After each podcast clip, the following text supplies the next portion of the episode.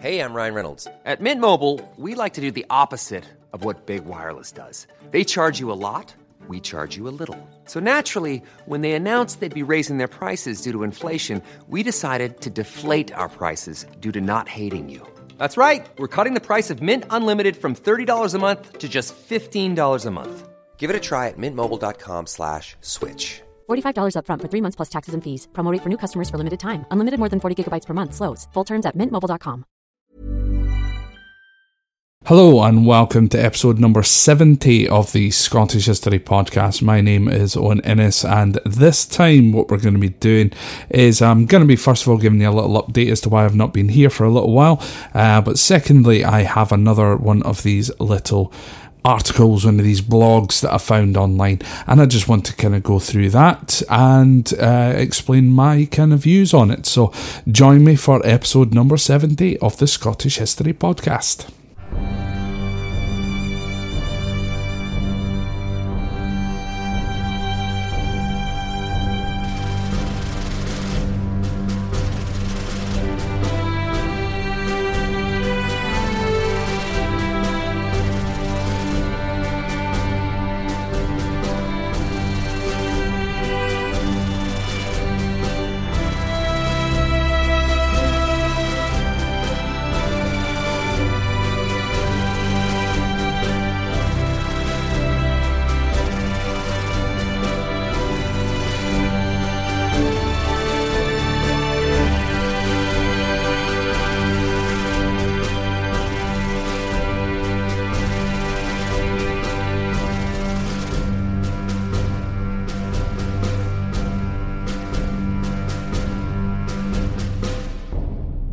So, first of all, folks, I just want to give you a little update as to why I've not been around for a couple of weeks. Uh, first of all, if you've been on Facebook, if you're if you follow me on Facebook, then you'll probably know most about what I'm about to tell you. Um, but first of all, I did have my brother's wedding back on the 12th of December, so about 10 days ago, and uh, we had a lovely time. It was a, a good day. It was had by all. Um, a couple of days later, though. Uh, I woke up with uh, very bad flu like symptoms and I ended up testing positive for Omicron coronavirus. So, for the last week, I have basically been sleeping um, and not feeling uh, in any way up to doing anything. Um, with that in mind, um, basically, what I've decided to do just for the next little while is to just try and put out as, as much content as I possibly can, uh, trying to obviously do that on a weekly basis.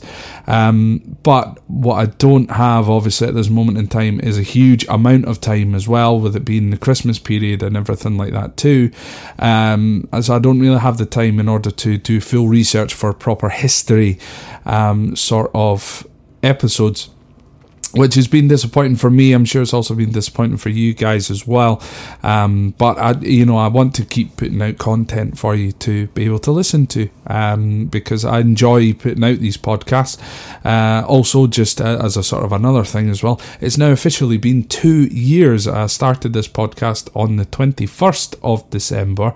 Uh, 2019. So we have now actually been going for two years as well. So um, just once again, folks, as I do at the end of every episode, but I want to take another little second just to say thank you so very much for everybody for listening and helping to grow this podcast to the to the size that we have been.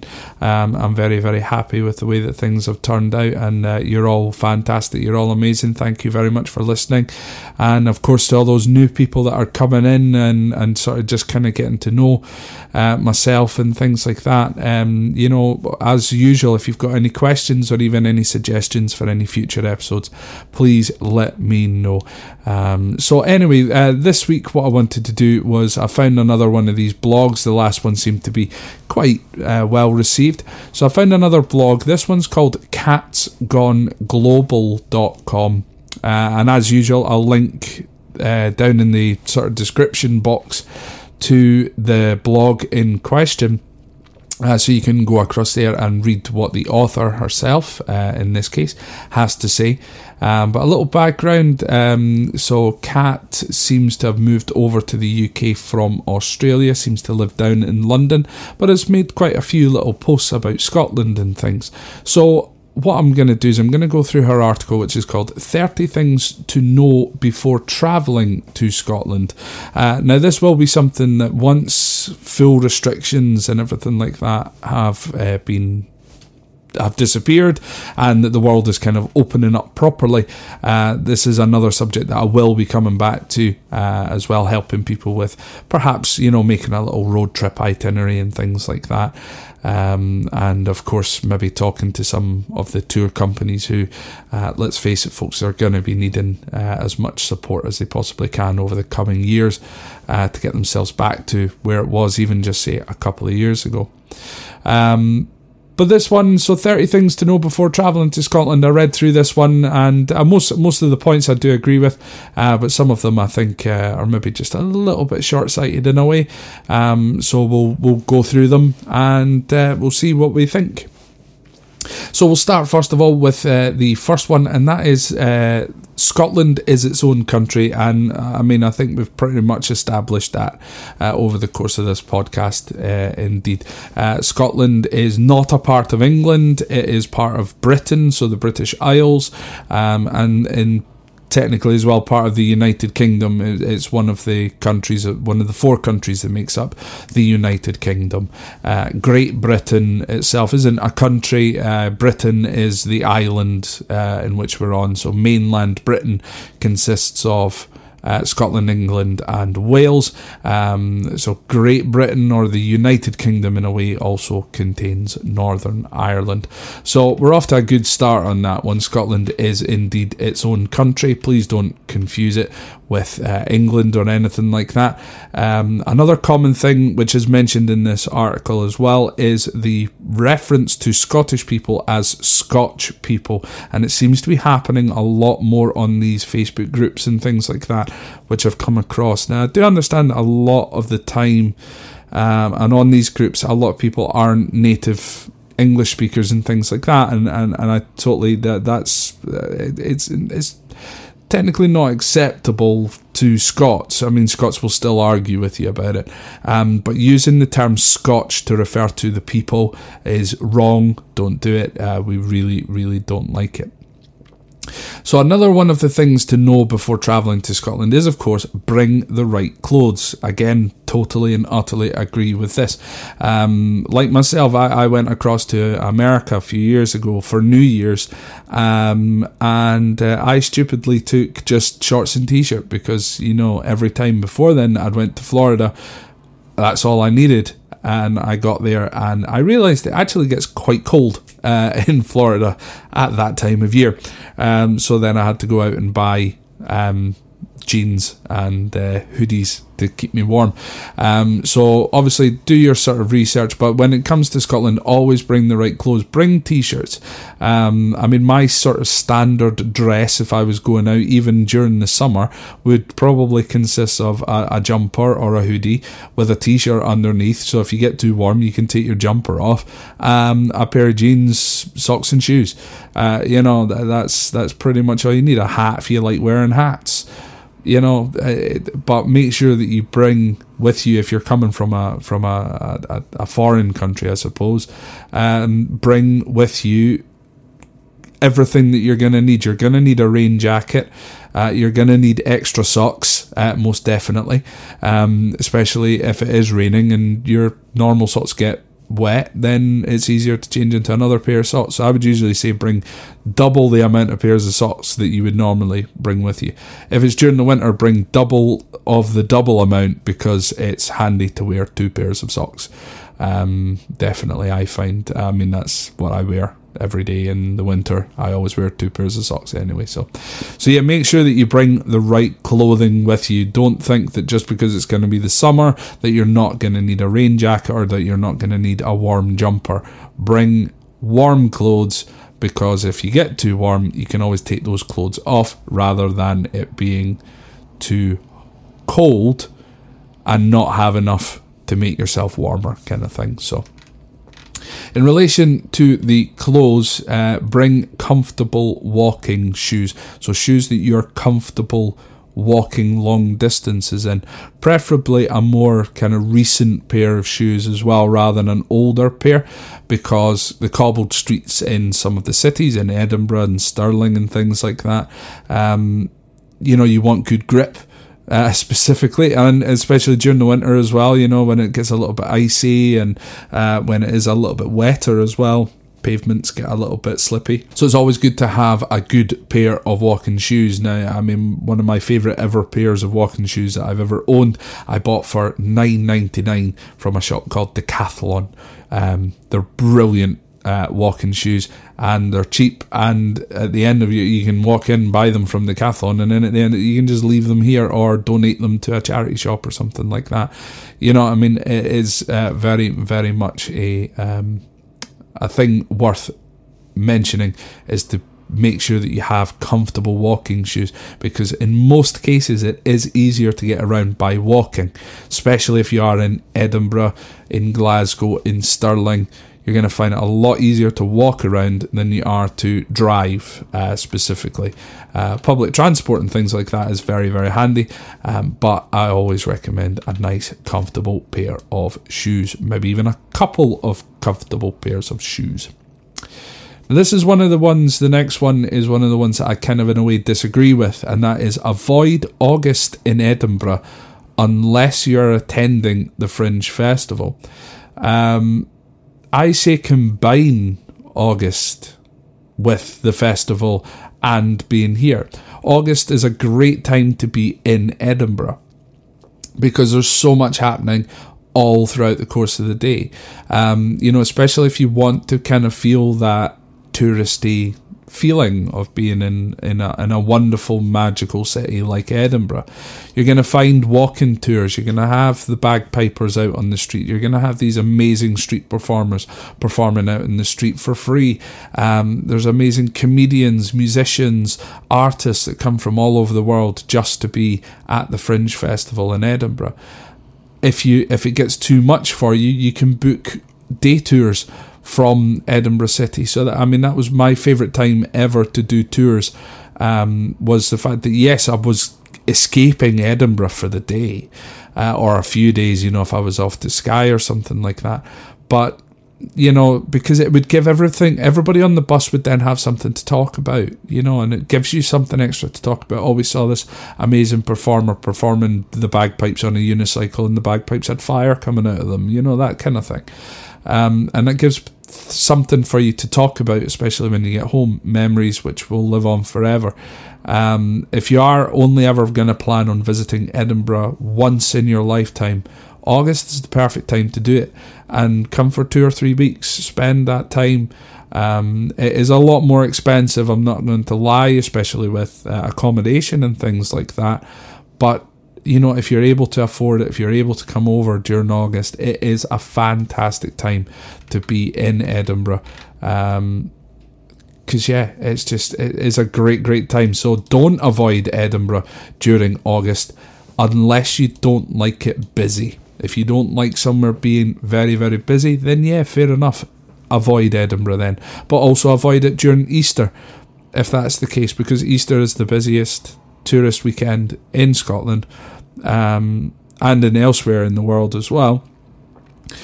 Um, so yeah, yeah, but Easter is the time when we get probably the best weather, uh, or certainly the most predictable weather in Scotland. So you know there there is no right or wrong time to come, but I would never ever recommend to someone don't come during August. Uh, next up is book accommodation in advance. Definitely if you want to stay in somewhere somewhere small like Glencoe, even Fort William itself is quite small. Uh, just kind of reading from this article, Skye very small. Inverness, there are plenty of places in Inverness, but if you want, uh, I I always recommend a bed and breakfast in. Uh, in Inverness, I find that the, the quality of the accommodation in a bed and breakfast in Inverness is just as good as the quality of the um, hotels. Uh, in fact, for my brother's stag do, we actually stayed in a kind of hostel kind of rooms thing. Uh, it wasn't quite a hostel, but it wasn't quite a bed and breakfast, uh, but it was very, very, very good, very, very comfortable, and things like that. But without question, book your accommodation in advance. Don't just think that you can rock up in the middle of summer to the Isle of Skye and be able to just walk into a hotel. Uh, from what I remember, there are like four hotels or five hotels on the entire island in Skye. Um, so you're not going to be able to get a hotel, especially if you're very pernickety about hotels in general. Most of them are two or three stars. They're they're not much more than that. Um, so they're not as good as you think that they are going to be. Bed and breakfast all the way. You also get that little personal touch. You might even be lucky get yourself a little shortbread biscuit on your pillow in the morning, uh, which is what you want, really. Good way to start the day. So, next up, uh, explore Scotland off the beaten path. Definitely go places that not everybody goes to. Uh, like, for example, everyone will head out to Stirlingshire and go to Stirling Castle, go to Doune Castle. Uh, you know, visit the Deanston Distillery, which is just down the road from, from Doune. Head towards Callander, go into Callander um, and go to some of the, the small little bakeries and things like that in Callander. Um, there are so many, many places that people tend to avoid um, when they come to Scotland, and, and it's it is hard if you don't know the country. It is hard to visit places that aren't on the beaten path, um, you know. But places like uh, Orkney and things, not very many people will chance their arm and go all the way up to Orkney. Uh, everyone will do the North Coast 500. Uh, I mean, the North Coast 500, if that's your type of thing, then brilliant. But you'll get so much more out of your visit by going somewhere like Orkney or the the islands, you know, to Lewis and Harris and places like that. You will get so much more out of your experience of being in the country, of going to these sorts of places, than you will be of just going to the places that every single person has heard of. Now, if you are going to be doing some island hopping, make sure that you book your ferry crossings in advance, especially if you're going to be, say, for example, following the train line from Fort William to Mallaig, uh, like the Jacobite steam train. You know, if you're driving, you get to Mallaig, you can get the ferry from Mallaig, you can go across to Armadale on Skye, you can go to Rum, Eigg, all of these uh, other smaller islands and things like that. But again, don't just expect to be able to rock up on the day and to be able to get them. When you book your flights, book your ferry crossings if you're going to any of the islands. You don't have to book a ferry crossing to go across the Skye. There is a free way to go across the Skye. It's called a bridge, right? Um, but it depends on which side of which you're coming from. To go from Fort William to the Skye Bridge is a good hour and a half drive uh, down some pretty narrow roads um, as well. But it is a beautiful, beautiful drive along there because you go through Glen Shiel, um, and that's one of my kind of favourite wee drives to do. And you get to go right past Eilean Castle and things like that. So, yeah, book ferry crossings in advance. The next one is Don't Drive, Try the Spirit of Scotland Travel Pass in a way, I, I can agree with this in, in one way, and I can agree, uh, I can disagree in others, right? So that this travel pass, I've, which I've not really looked into, I should have in hindsight, but the travel pass includes travel on trains, buses, coaches, and ferries. But unfortunately, trains, buses, coaches, and ferries don't go everywhere that you might want to go. So rent a car if you feel that you're going to need one and you want that privacy as well. That's one of the handy things of is you can drive a you're not limited to you can stay out until midnight during the summer in Orkney for example when it never gets dark. Uh, you know you can drive around Orkney all night long never gets dark. Whereas if you want to catch a bus around Orkney the last one might be around about six o'clock seven o'clock in the evening. So you know you are kind of stuck there um, so drive if it makes sense to you, but there are public transport options, is probably what that should really say. Again, if you're going somewhere like uh, Oban, you can get there by train on the same day and things like that. Um, but yeah, drive if you want to, but if you find that it's going to be cheaper and better for yourself to use public transport, then do that. Now, what is the difference between Scottish and British money? Um, yeah, I think we kind of mentioned this one in the last episode. Um, it shouldn't really be called British money though. Um, so the difference between Scottish and British money. Um, right. So so basically, uh, just just kind of read the first line from this article here. So the Bank of England is the central bank for the UK. It is a legal tender that must be accepted throughout the UK. Um, must be accepted? Mm, not legally. Um, all shop owners have the right to uh, deny the use of paper banknotes or polymer as they now are um, anywhere in the UK. So if if I owned the shop and someone came in with an English ten pound note, I could refuse that. I would have to have a really good reason as to why not, uh, but I could refuse the note. Um, so in Scotland, as mentioned before, the retail banks are the Bank of Scotland, the Royal Bank of Scotland, and the Clydesdale Bank, and we and sorry, all of them have their own banknotes. Um, so the article then continues these are legal currencies that can be used to pay for goods and services, but outside of Scotland, you may find businesses a little more reluctant to accept them. This is because they are not issued by the Bank of England. Bank of England was created by a Scotsman, but there you go. If you find yourself in other countries of the UK and not accepting your Scottish banknotes, pop into a bank to get them exchanged. You can do this, it's an absolute pain in the arse to do that. Um, but most of the time nowadays, everybody just uses card anyway. Um, so you can use contactless card payments nowadays for virtually anything. I mean, you can now even pay for your bus fare using a contactless card.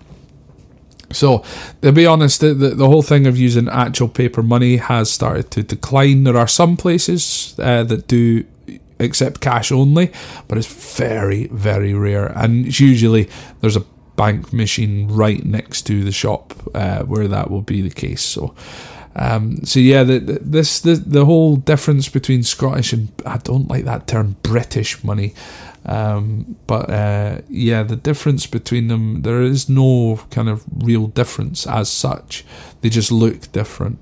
Um, but yeah, we kind of um, went through that in the last episode, but it is kind of a contentious issue, so I'll leave it there.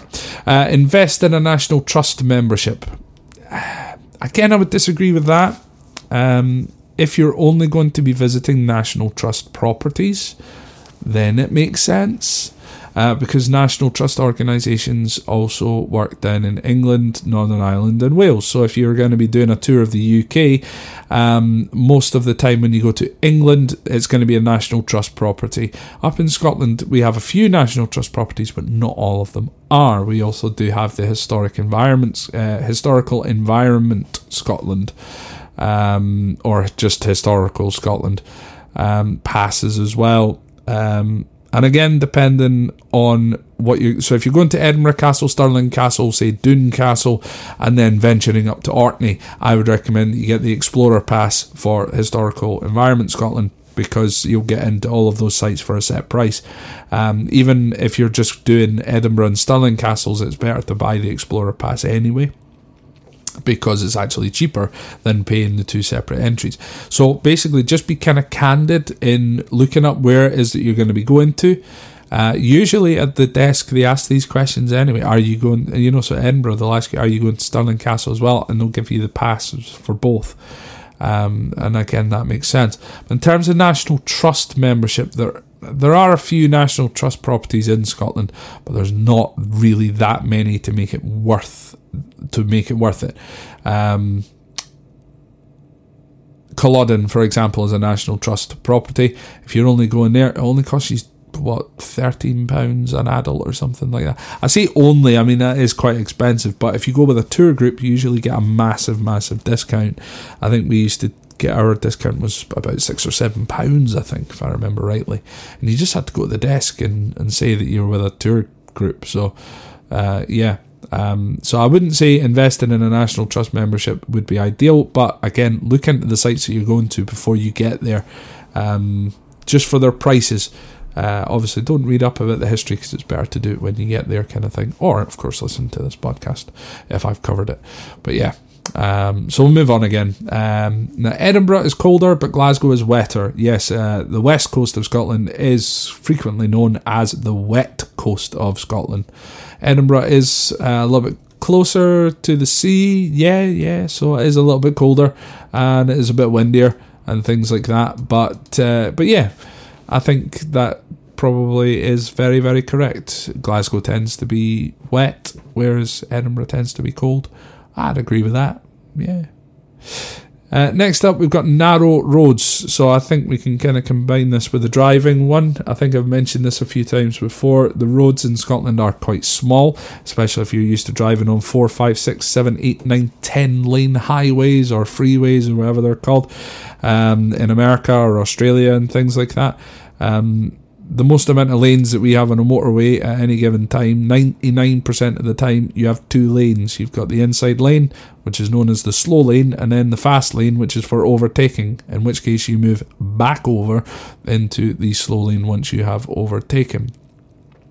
Uh, yeah, so when you're looking to rent a car and things like that, don't like rent a massive bus just rent something that is the size that you're going to need. Because again, if you're going to the Isle of Skye for uh, for you know for uh, for a few days, and you're driving up there, the roads are very very small, and if you're not used to handling a large vehicle on small roads, it can make for a very torrid time for you. Um, so yeah, bear in mind that our roads are very narrow in comparison to other places in the world. Uh, you won't really see people wearing kilts. Uh, totally and utterly true. Usually on Princes Street or on the Royal Mile.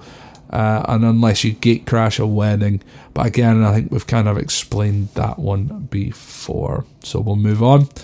Explore the natural beauty of Scotland. The natural beauty of Scotland is everywhere. You just need to step out of your place that you're staying and you're only maybe a couple of minutes away from some kind of natural beauty or naturally beautiful thing. Um, but there are great places. Uh, this place, right? Uh, so this uh, um, katsgoneglobal.com recommends Fingal's Cave, um, which is uh, the Isle of Staffa. So, you know, you need to get a boat out to there. Um, and uh, also recommends stargazing in the Galloway Forest Park. Now, I've not seen either of these things. I would love to do the stargazing in Galloway Forest Park. I would love to go and see Fingal's Cave as well, um, but uh, I think it's more likely that you'd find me lying on the ground staring at the stars than sitting on a boat for an extended period of time.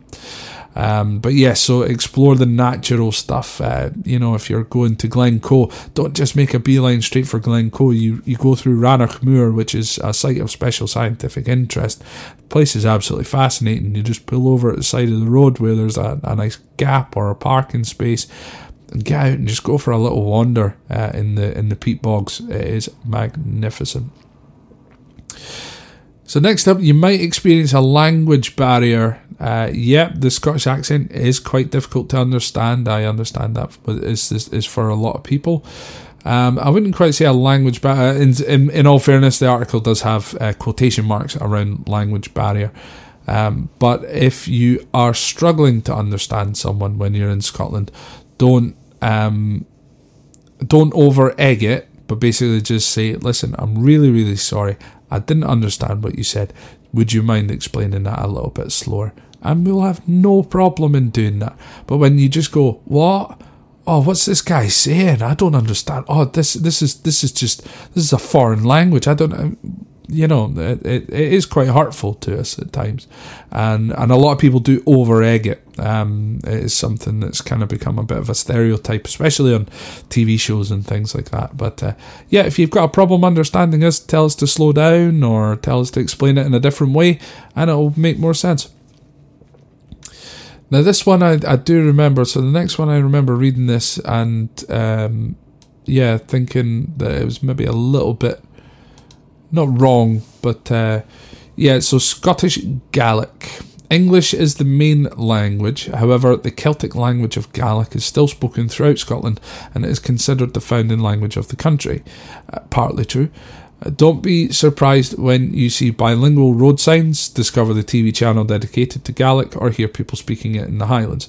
Now, there's nothing really wrong with that. Um, apart from you know again there's only about 60,000 out of the five and a half million people that live in Scotland that speak Gaelic fluently, and it's mostly heard in the Outer Hebrides. Um, so unless you're in the Outer Hebrides, you're not really going to hear someone speaking. You know, if you so this the, the article kind of wrongly would say that hear people speaking in the Highlands. You know, if you go up to Fort William, most people that live in Fort William have, you know, migrated from England. Uh, they all have English accents and things like that. You know, so so it's very very unlikely that you're going to find someone who speaks Scottish Gaelic in a conversational uh, sense. It's very difficult. I mean, that's I always wanted to learn to speak Scots Gaelic, but it's difficult when you don't have someone to converse with and someone to learn from. Um, you know, so and that's in the biggest or the sorry, not the biggest city, but the most major city in, in, in or one of the most major cities in the entire country. It's difficult to find anyone to help you learn how to speak Scots Gaelic. So, so yeah, it's lovely when you do hear it, but the chances of you hearing it are again like a million to one probably. Now, paying with debit and credit cards, I've already explained that. Most definitely bring a travel card, um, like one of these kind of top up cards. Uh, we mostly accept Visa and MasterCard. Uh, American Express, uh, this article does say that most major retailers will accept American Express. Um, however, hardly anybody in the UK uses American Express. So make sure that you got a Visa or a MasterCard, uh, either a credit or debit card, and you'll get on just fine. If it's contactless, it makes things a whole lot easier for you as well. Uh, so next one is tour responsibility. Um, definitely, I think we kind of talked about that one before as well. Taking care of the landscape mostly comes down to common sense, such as leaving sites how you found them, taking litter away, and not dropping waste that conflicts with the natural ecosystem. Um, don't drop waste at all. Uh, take it all away with you. Um, but yeah, tour responsibility. This then recommends uh, a couple, or, or recommends a organised tour company, um, of which I mean I could recommend hundreds to you.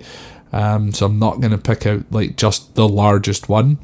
Um, but yeah, uh, if you're gonna, if you're unsure about what you what you want, or you're sure about what you want to go and see, but you're unsure about driving and things like that, use one of these tour companies. They are fantastic at what they do.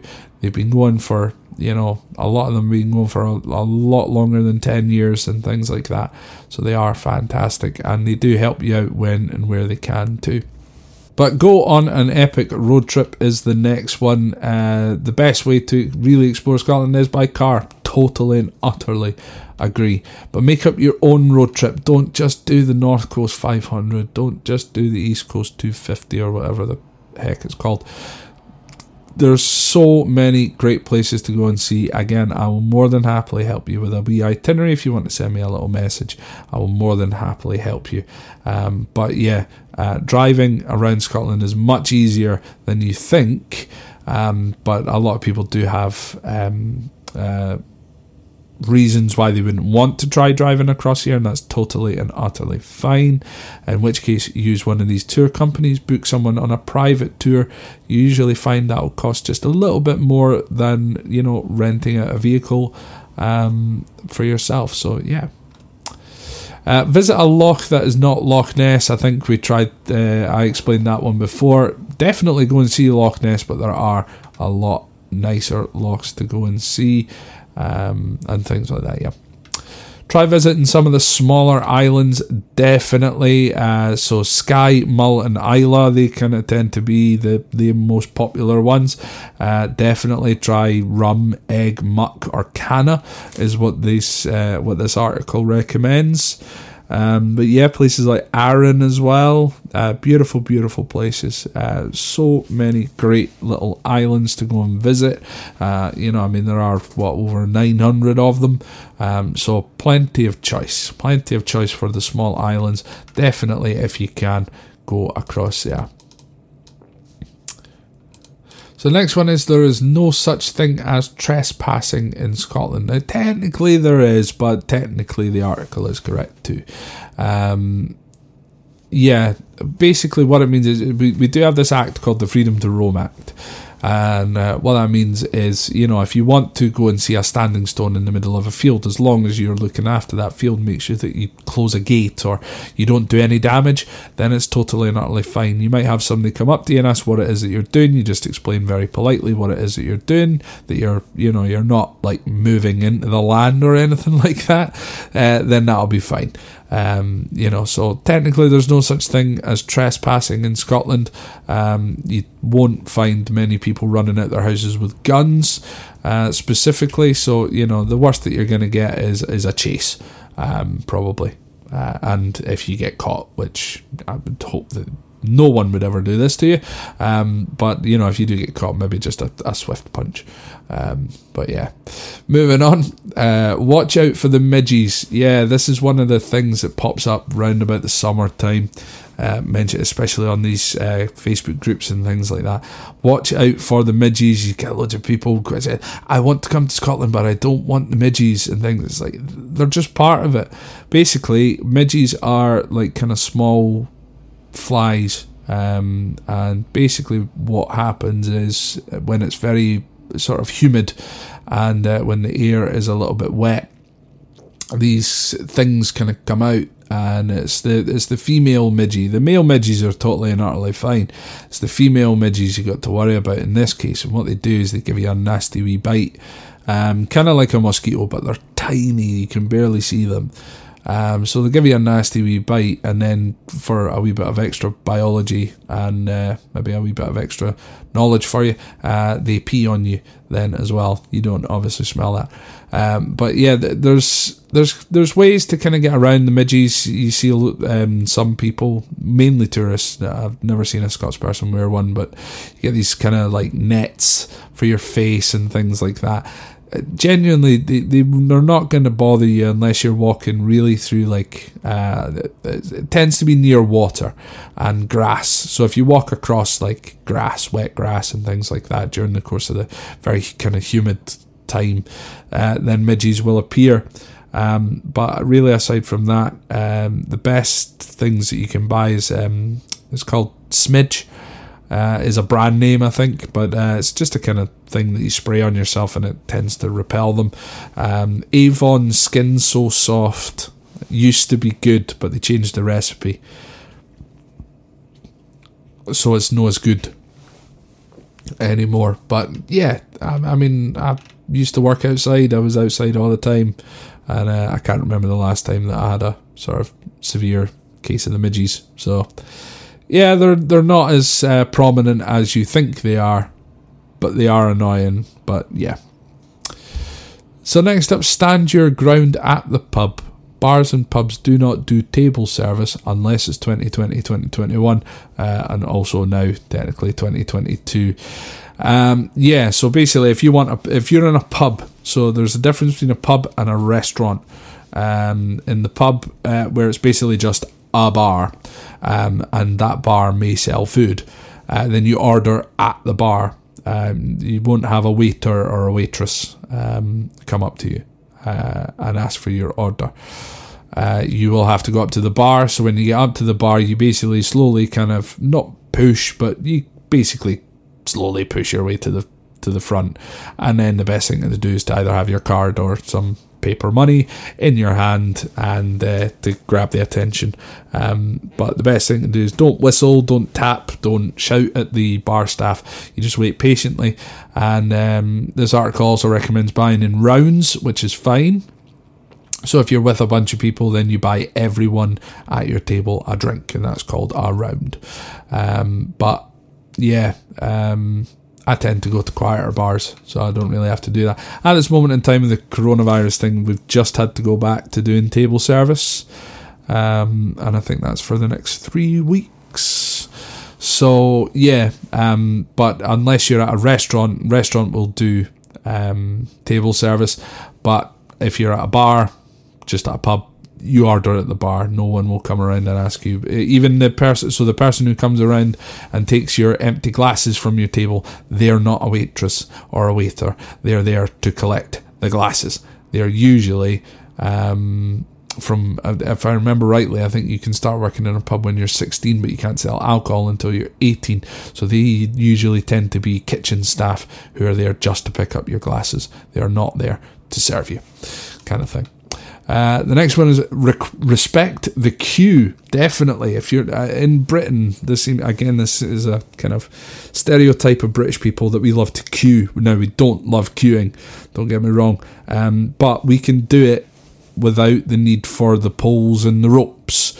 Mostly, um, you know. So if you go to Florida and places like that, you know, to a theme park, they will have a queue um, or a line.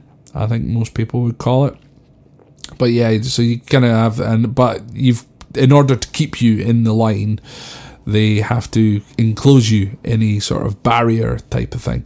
Whereas in um, the UK, we we don't. We just we we have a system, and that basically means if there's someone in front of you, you get behind them, and then the next person will stand behind you, and then so on and so forth. Um, please don't try skipping the queue just because you're only buying a box of chewing gum it will be very annoying. But nowadays, in a lot of shops, especially supermarkets and things, have the wee self checkout things. So you go over and you can pretend to be a checkout person, uh, scan your thing, pay the money, walk out, boom, there you go, done. The next one is drink your whiskey right. Now, I think again, as I've explained, there's no right way and there's no wrong way to drink whiskey as such. If you've bought it, it's yours. You can do with it what you like. But yes, it is true that we do not tend to mix our single malt specifically with uh, soft drinks uh, such as Coke. Um, but you can have ice, you can have water, you can have whatever it is that you want with it, you can have it. Uh, yeah. Uh, so there is no right way or wrong way to drink whiskey. Um, but uh, there's definitely the way in which we prefer it, and we tend to prefer it without ice, without water, sometimes with a little dash of water. Um, but everyone's taste is different, as I've explained before. So treat your whiskey the way that you wish to treat your whiskey, but you will not be looked at very kindly in a pub if you ask for a single malt whiskey, especially like an 18 or a 20 year old whiskey with Coke or anything else. Haggis is great, but there is more to eat. Yeah, of course there is. There's tons that you can eat in Scotland. We're not just all about haggis. You can literally get anything that you want. Um, you know, we have uh, so many different cultures and things like that in Scotland in general. Um, you know, we have Chinese food, we have Indian food, we have uh, American food. You know, if you want a McDonald's, if you want a Burger King, a pizza, a Domino's, whatever, you can go and find it. Uh, you can have Nando's. You can. There's Spanish restaurants, Japanese restaurants, literally anything that you want. Um, you can go and you can go and have. Um, but while you're here, yeah, have haggis, have have it in a traditional place, or go to a chip shop and have um, fish and chips proper fish and chips, not from a restaurant, from a chip shop, eaten out of a bag um, or a paper bag, usually on a cardboard plate with lots of salt and sauce. So, yeah, there are plenty of things to eat in Scotland. Don't just think that we're all about haggis. Uh, carrying on from that, the next one says try some different local delicacies. Yeah, tons of it. Um, so then this recommends Irn-Bru. Definitely have Irn-Bru. It doesn't taste like bubblegum. Please stop saying it tastes like bubblegum. It tastes nothing like bubblegum.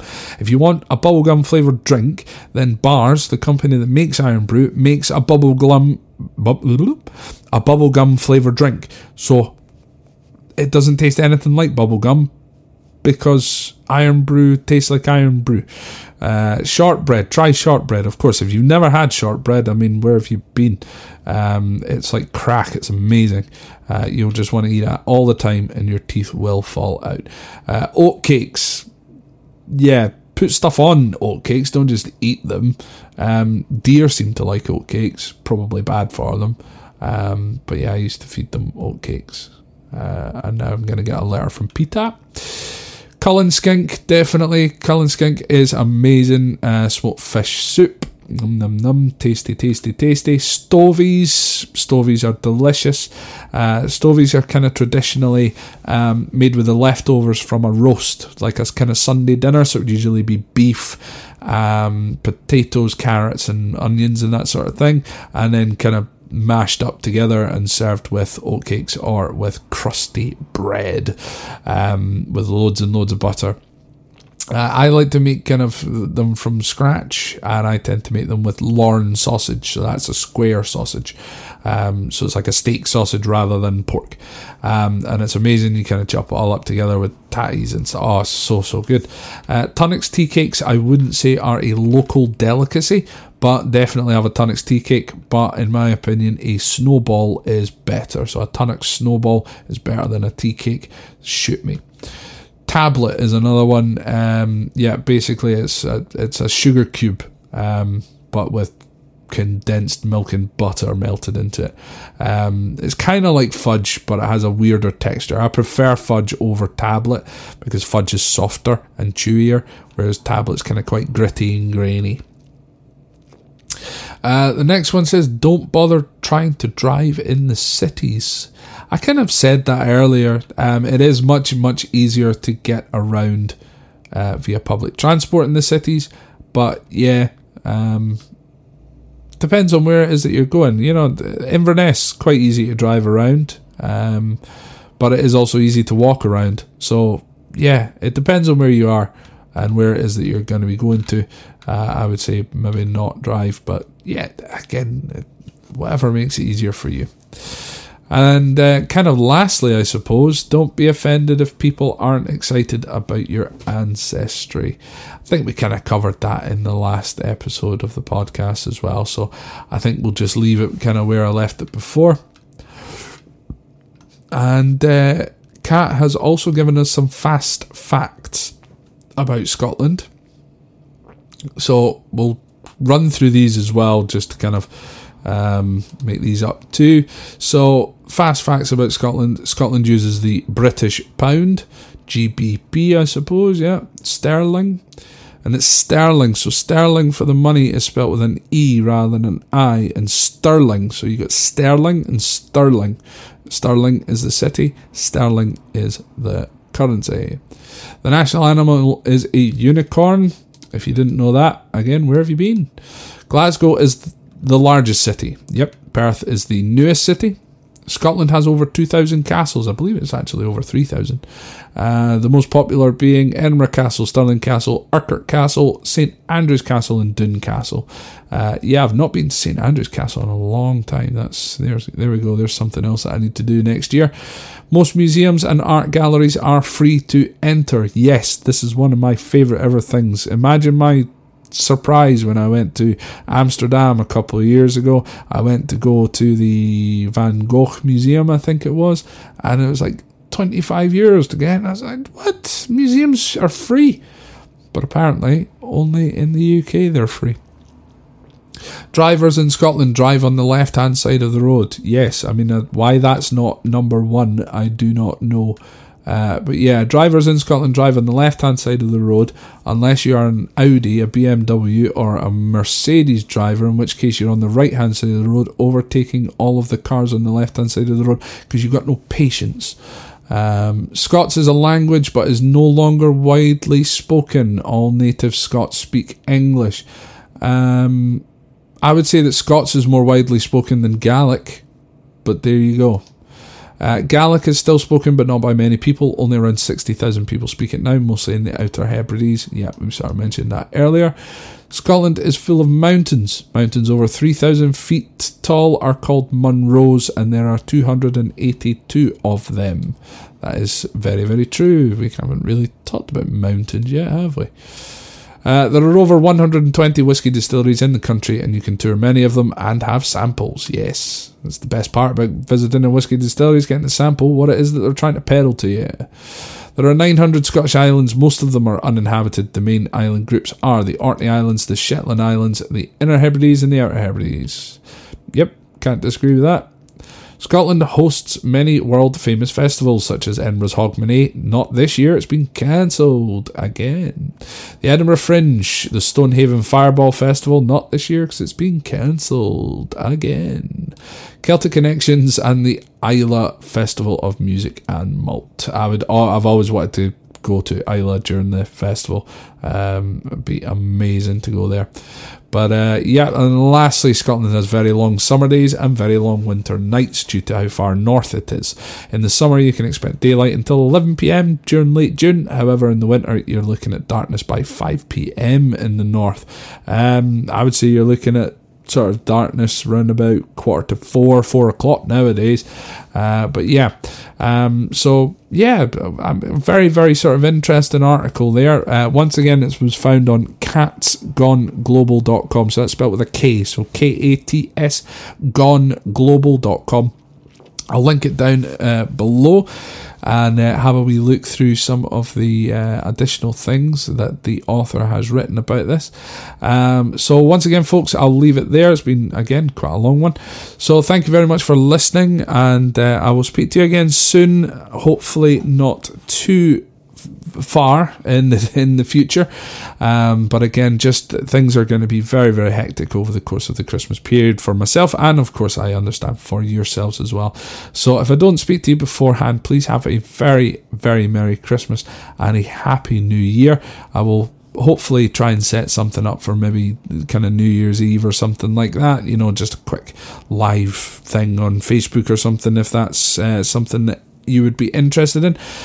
So if uh, you want to keep in touch with me, do so via the Facebook page. So facebook.com forward slash Scott History Pod, uh, at Scott History Pod on Twitter and on Instagram. Send me an email at scotthistorypod at gmail.com. And if you want to support the podcast in any way, you can do so via Patreon. That's P A T R E O N dot com forward slash Scott History Pod. So, once again, folks, thank you very much for listening. I will see you again next time.